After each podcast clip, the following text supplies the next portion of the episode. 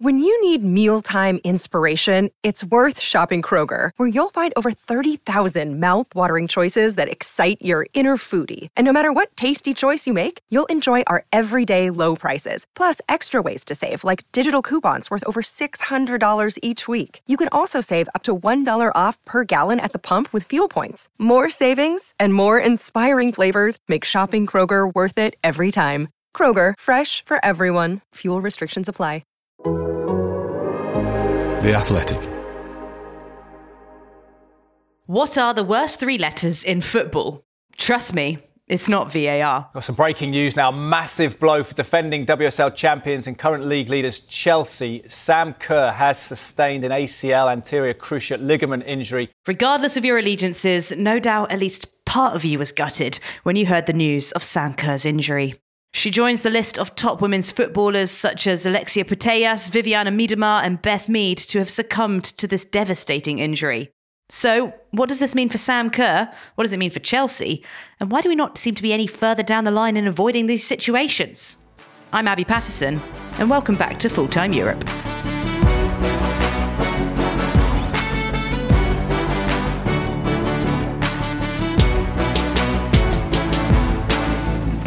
So, joining me to process what all this means is the Athletics women's football editor, Chloe Morgan. Hello, Chloe. Hiya. And our writer, Jessy Parker Humphreys. Jessy, how are you? Are you okay? Do we need to just sort of have this therapy session to get through the Sam Kerr injury? How is it? It's been a week. Yeah, I thought I was doing well processing it, and then I had to watch Chelsea play without Sam Kerr, and now I'm like, I feel like I've regressed a little bit there. Well, we'll get to that very shortly. We're going to be talking transfers later. It is January after all. But as mentioned, 2024, it took little over a week for our first big women's football news to come through. And Chloe, I just want to get your reaction. We've had Jessy's when that club statement popped through saying Sam Kerr has done her ACL. What were the feels? I mean, it's probably the worst possible start for 2024 for women's football fans ever. I think everyone was sort of full Ever? of expectation. I, I would say so. I mean, I don't want to be dramatic about it, but um, I think I could see better ways that this year was going to start. I think after being knocked out of the Olympics and things, I mean, Chelsea obviously having the, the previous ACL announcement with Nouwen, you know, a month earlier, I just thought, do you know what, the only way is up from here. And then, yeah, the women football gods spoke and decided it was not going to start that way. We have not had enough big name players with ACL injuries yet, is what the gods have decided. Yes, to add a little context, Chelsea were on a training camp in Morocco where the injury was sustained. And it's, yeah, one of those ones that has really gone through the whole of, of women's football. For full transparency, I am actually currently in Australia. So this was a huge story last week. It continues, obviously, to be. It was the front page of all the news websites, regardless of the being the sports pages or not. And obviously, in an Olympic year, uh, you've already mentioned Team GB are out. Australia, not yet there into the Olympics. They still have to beat Uzbekistan next month to book their spot in Paris. So, you know, a little less full time Europe this week, a little bit more full time world. But yes, I don't want to kind of go too far down the ACL route because we did loads of pods on that last year, loads of articles on the subject after Arsenal's particular spate of uh, knee injuries. And I'll stick links to all of those in the show notes so you can catch up or refresh your memory. But very quickly, Jessy, on the ACLs, does it surprise you that we're still seeing this many, of this high level of, of, of ACL injuries? I don't think so, unfortunately, because obviously the topic around and the science around ACLs is, you know, famously still under research. But I think lots of the things that we do know and that can be sort of done around prevention are things that take place over an athlete's entire life. And I think the problem we've got at the moment is obviously the crop of professional footballers we have, we can't go back and when they're a teenager, for example, focus potentially on strengthening them more, you know, then you get into positions where, for example, Sam Kerr's already had an ACL and another serious knee injury. So those parts of her body are, are already weakened. And I think consequently, as a result, we probably won't really see a big change in potentially the number of ACLs until we're looking a little bit further down the line because these are learnings that clubs have to take through and implement.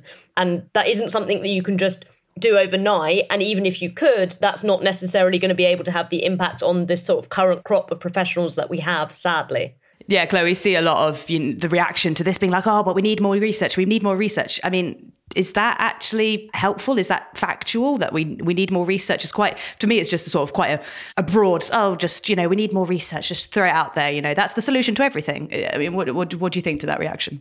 Well, I think um, you know research is always information, and the more information, the better equipped clubs are supposed to be able to manage workloads, or you know look at other factors such as the menstruation cycle, or the pitch conditions, or you know just general fatigue, I suppose, in the players with you know the scheduling and things like that. So I think it's it's key definitely, but I don't think it's the ACL research is the golden bullet, I suppose, in terms of you know all the other aspects of women's health that go into the sort of players day to day. But I think how I feel really is that I'm not surprised every time there isn't a big announcement about an ACL. I mean you only have to sort of look at this half of the, the season. You've had four Manchester United's, you know, two low knees going down with ACL injuries. We're sort of seeing these high profile injuries now. You know, Gabby George has had the ACL, Caroline Weir, now Sam Kerr. You know, all these kind of big names being out of the game just make it less competitive. It's not just the fact that obviously, you know, the emotional impact that it has on, on these players, but also, you know, for the fans and, and the product itself. Can I ask, Chloe, when you were playing, was there a time where one of your teammates suffered one of these injuries? And, and if so, what was the impact within the dressing room?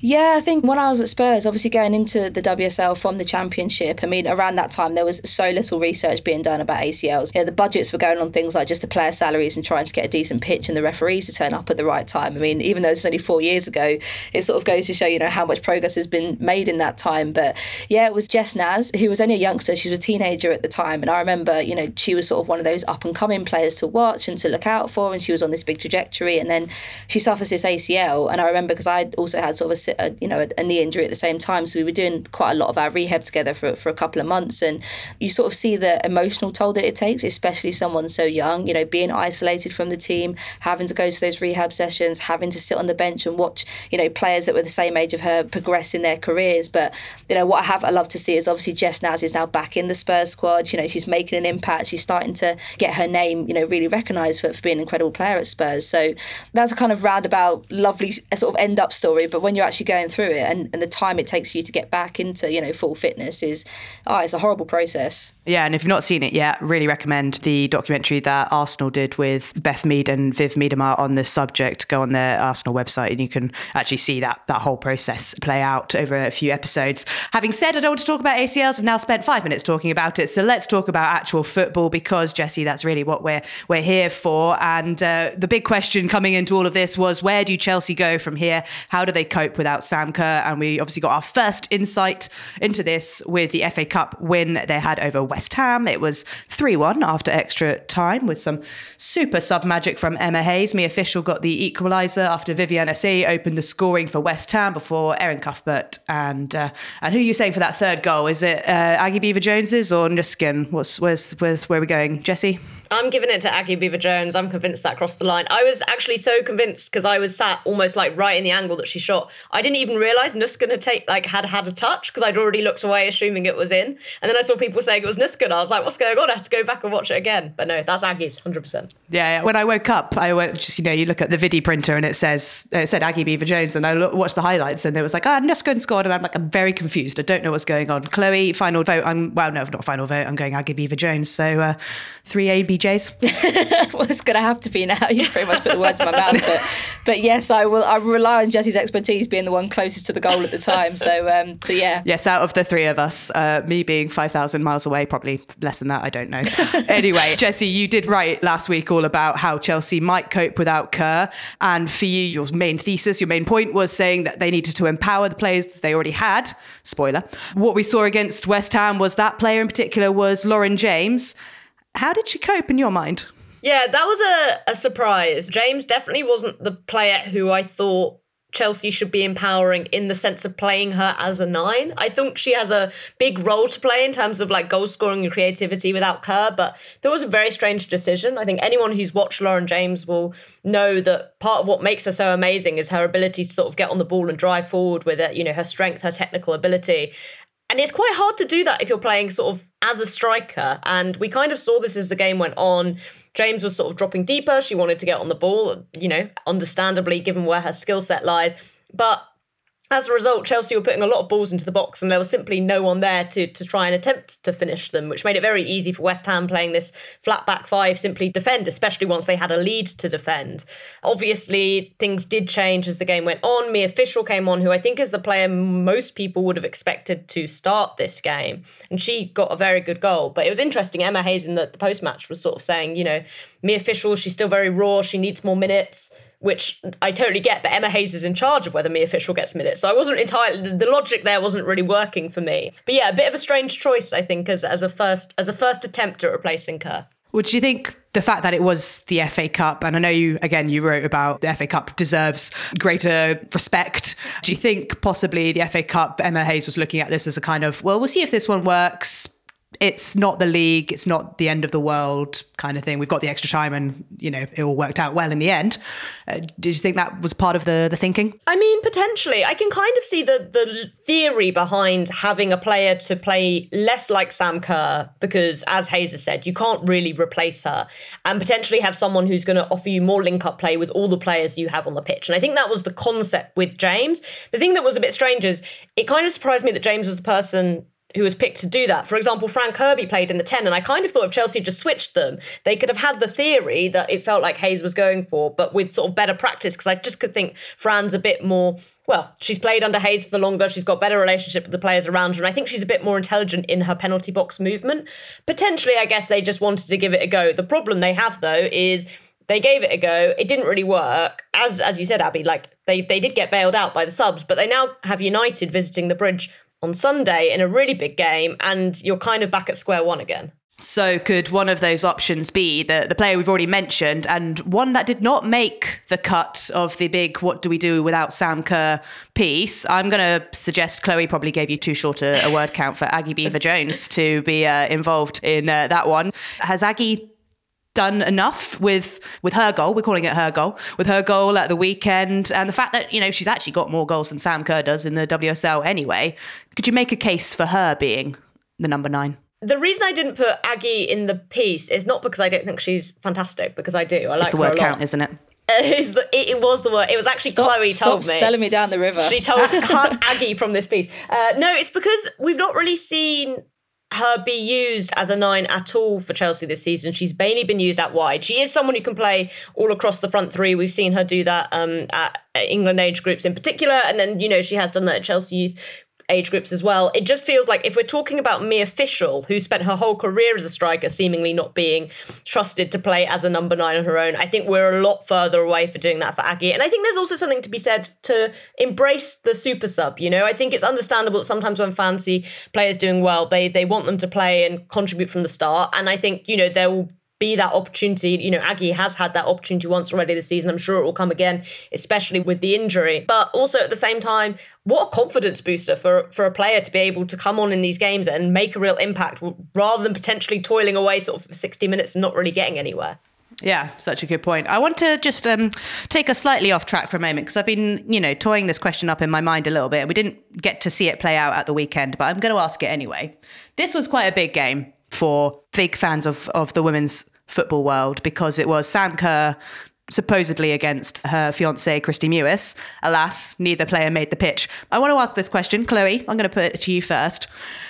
You're Sam Kerr. You're in your knee brace. You're on the sideline. Who are you rooting for? Do you root for your team or do you root for your fiance to win in this game? Chelsea all day. I mean, her loyalties have got to be there. And also, like, her hero, her boss, her manager who's leaving at the end of the season. You know, this is one of the most important games in trying to secure, you know, one of what could be four titles or four cups this season. So, you know, regardless of, you know, where your, your love interest lies and regardless of the fact that, you know, you just got engaged, you know, moments earlier, and regardless of the fact that she's just flown over the pond to come and be with you doesn't matter. Does it you know and even you know you've gone house hunting you've secured a nice you know flat or home in, in london somewhere somewhere really posh and fancy and you can do all your shopping trips at the weekend but no you've absolutely got to go with chelsea otherwise it's a really really interesting dynamic in the uh, in the dressing room if you if you're not. So yeah to see sam kerr on the sidelines cheering for west for a west ham goal would have been absolutely devastating i'm not going full full cheering involved. here just you know. Jessy chelsea yeah, good, yeah. good. I, I, just wanted to make sure that I wasn't a psycho, basically, because I agree. it's the illness talking. it is the illness. I'm not ill. What are you talking about? It's fine. of course, one of the sad things in all of this is that this is the last time that we've seen Sam Kerr play for Emma Hayes. And Chloe, at one point, we, we were thinking that this was possibly the last time we'd seen Sam Kerr playing in a Chelsea shirt. Rumours flying around this week that Sam is going to sign on for a little longer with Chelsea. Do you have any updates for me, please? Only the latest, which is that we think that she's probably going to stay at Chelsea. It's sort of rumoured, or the reports sort of flying around that it's going to be until at least 2025, with potentially an option to extend as well, which kind of makes sense considering her fiance has just come over and they have been spotted house hunting. So I think, you know, her roots are with Chelsea. I think, you know, especially with the injury, I think it puts her in a very vulnerable position. She might have been, you know, having a scout around, talking to her agent about potentially other WSL clubs. But, you know, when you've got that kind of length of rehab ahead of you, you know, you you want to stay somewhere that you feel safe, that, you know, you're going to go back into the fold in, you know, a year's time. Hopefully we'll see her, you know, at the back end of, of this year if, if everything goes well. But, you know, I'd want to do that at a club where they know me, they know my body, they have my data, they have my stats, you know, good with ACLs. I mean, generally speaking, Chelsea don't really get a lot of ACLs, bar this kind of like little period they've had just now. And also, you know, being in and around uh, Emma Hayes is, is never a bad thing for, for the end of her, her reign. They've literally only got sort of five, six months left with her. So, yeah, for Kerr, I think it probably makes sense to, to stay. Soak up every last moment of it. And whilst we are on the subject of Emma Hayes, Jessy, I'll throw this one your way. News coming out this week that Chelsea are going to be looking for a female head coach to uh, take over from her, which basically limits Chelsea to two options, as far as we can tell Laura Harvey from uh, Seattle Reign or Casey Stoney, who is obviously former Manchester United and current San Diego Wave head coach. Who are you backing, Jessy? Who do you want to see come in, take over? I mean, I think Stoney's always been the standout candidate in terms of the work that she's done both at United and San Diego. I think the advantage of having managed in the WSL is a big plus. The question mark seems to always have been given the effort she just put into moving her whole family out to California, whether she'd be actually interested in coming back to England at all. It does seem from, from the reports that Chelsea feel like she is someone that they can shortlist and presumably have spoken to.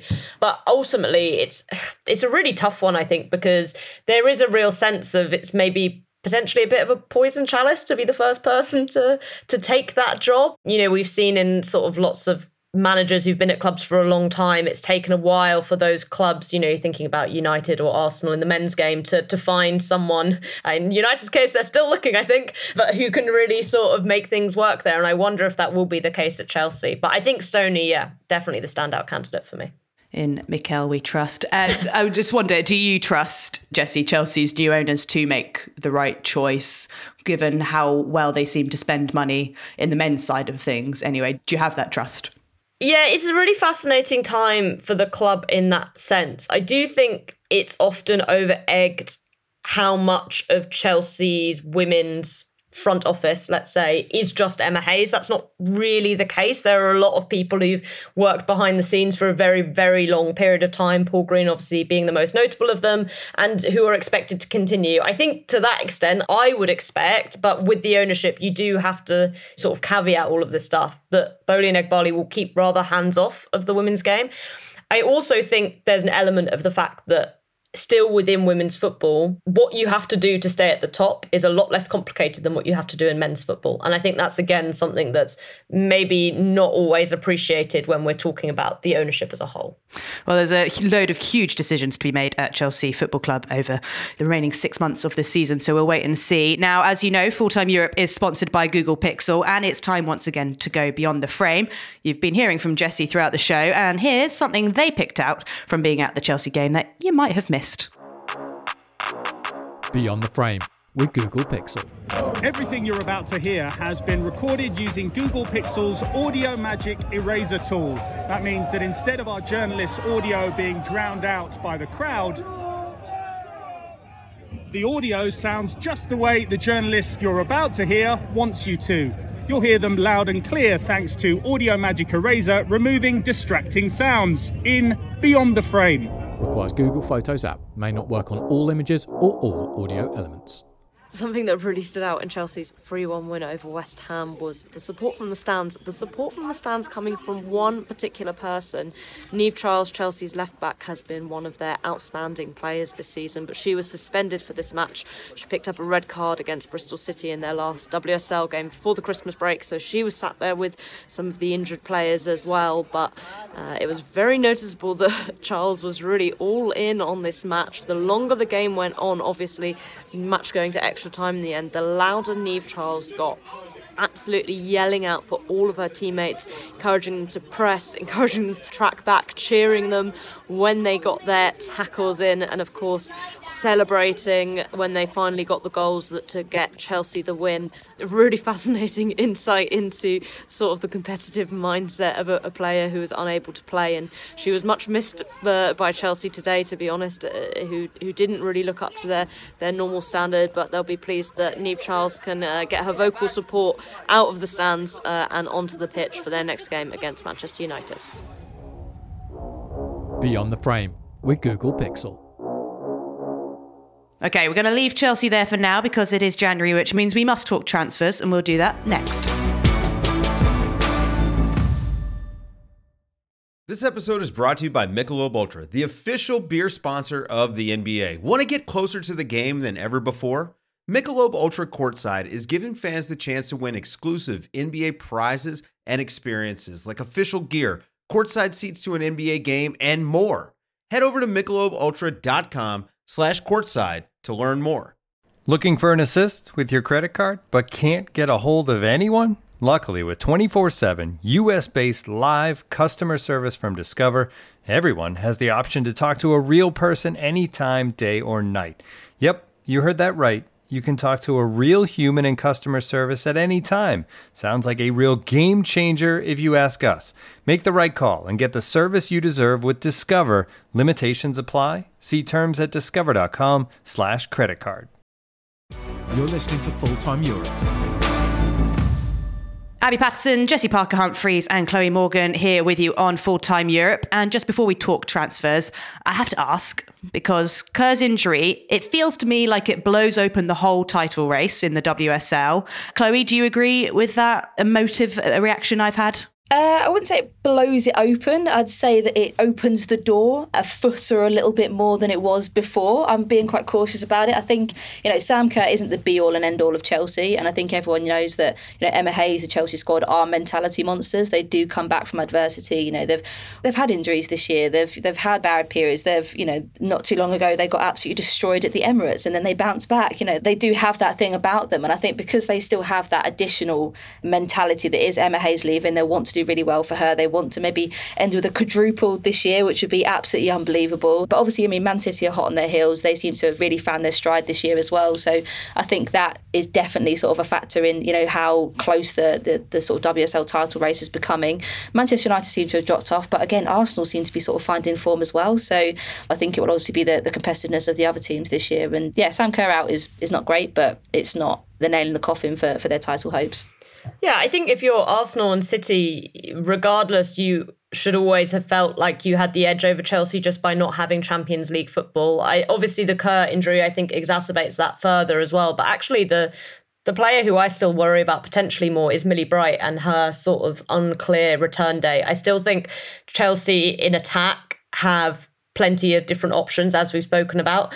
I think in defence, that's not quite so clear cut. And I think that's where I would pinpoint my concerns about them as a side. Well, they have brought in Nathalie Björn coming in from Everton, which leads us nicely onto transfers. And we're going to spitball through these because there's a few to go through. And Chloe, uh, the Chases, Mary Earps, has been constantly on the rumour mill. What do we know? What do we think will happen? Are Manchester United about to make the same mistakes that they did with Alessia Russo and let the best goalkeeper in the world, TBC, go away on a, a transfer? Transfer free this summer? The answer is I really hope not. I really hope they have learned from the lessons of last summer. I think, you know, the club, or the fans especially, I think the players were annoyed at how those negotiations took place. The commercial department, not too sure what was going on with there. But yeah, Mary Earps obviously rumoured to be going to, to PSG, but nothing really confirmed at the moment. Obviously, she played the game yesterday. So, you know, there's nothing to sort of, sort of suggest that anything's that she's definitely, definitely going there. But at the same time, I mean, she is going to be out on, on a free if they do leave it till the end of this year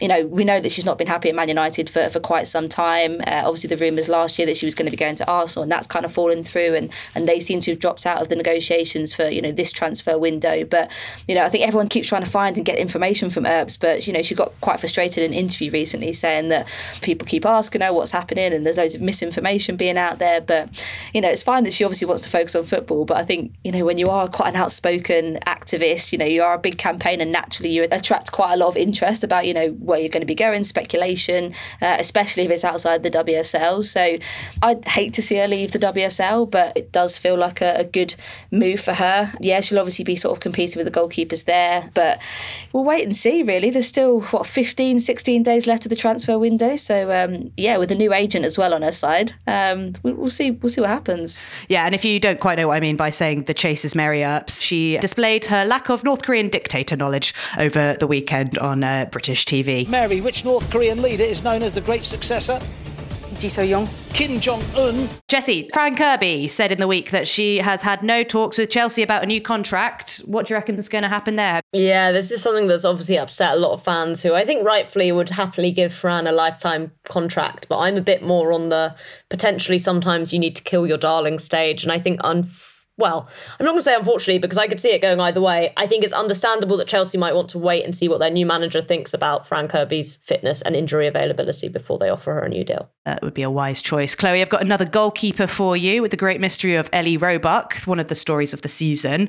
I'd love to delve into it at some stage. Uh, rumours that uh, she might be moving abroad as well. Yeah, so I think the reports again, uh, her going to, to Barcelona, and we're sort of hearing that she's in the advanced stages of those talks. I mean, she'd be joining sort of you know, people that she's very familiar with, Keira Walsh, Lucy Bronze, the ex Man City players. But yeah, I mean, it's not really surprising that she's in talks for other clubs. I mean, she's not started a single game this season for Man City, which is the most bizarre thing. We can't quite work out or get to the bottom of, you know, a, a goalkeeper who was, you know, at the World Cup this summer, who played 17 out of 22 games for Man City last year, now sort of going into this season, completely usurped by uh, Khiara Keating, who's done an amazing job in her own right and really has kind of made that number one spot hers.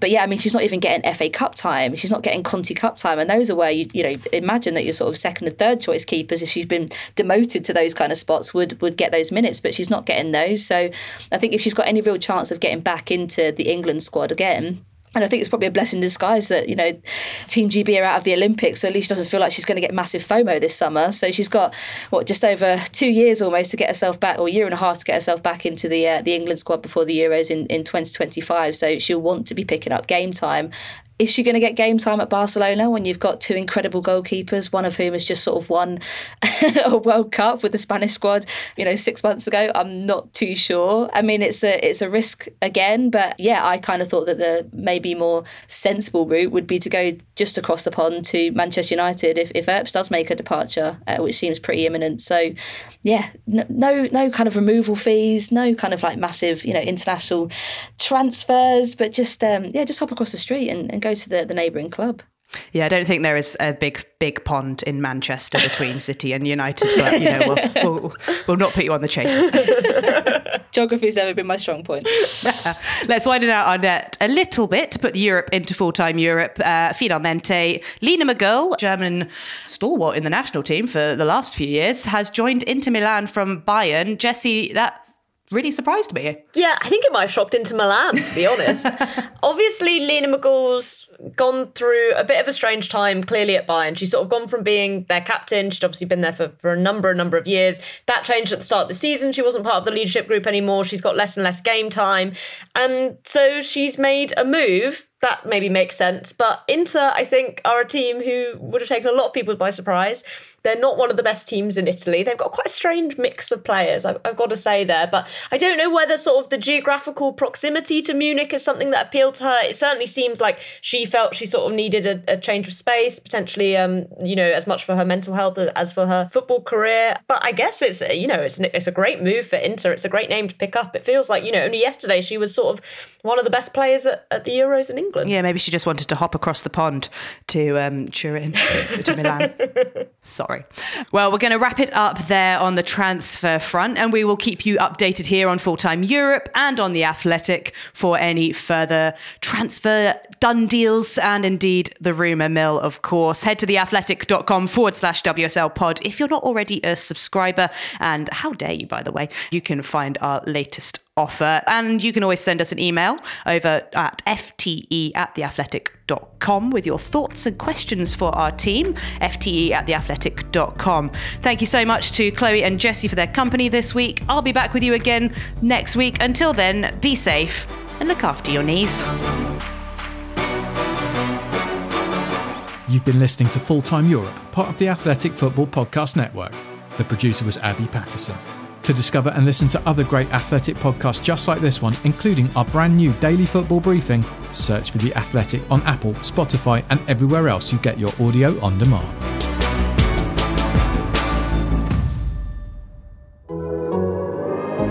The Athletic.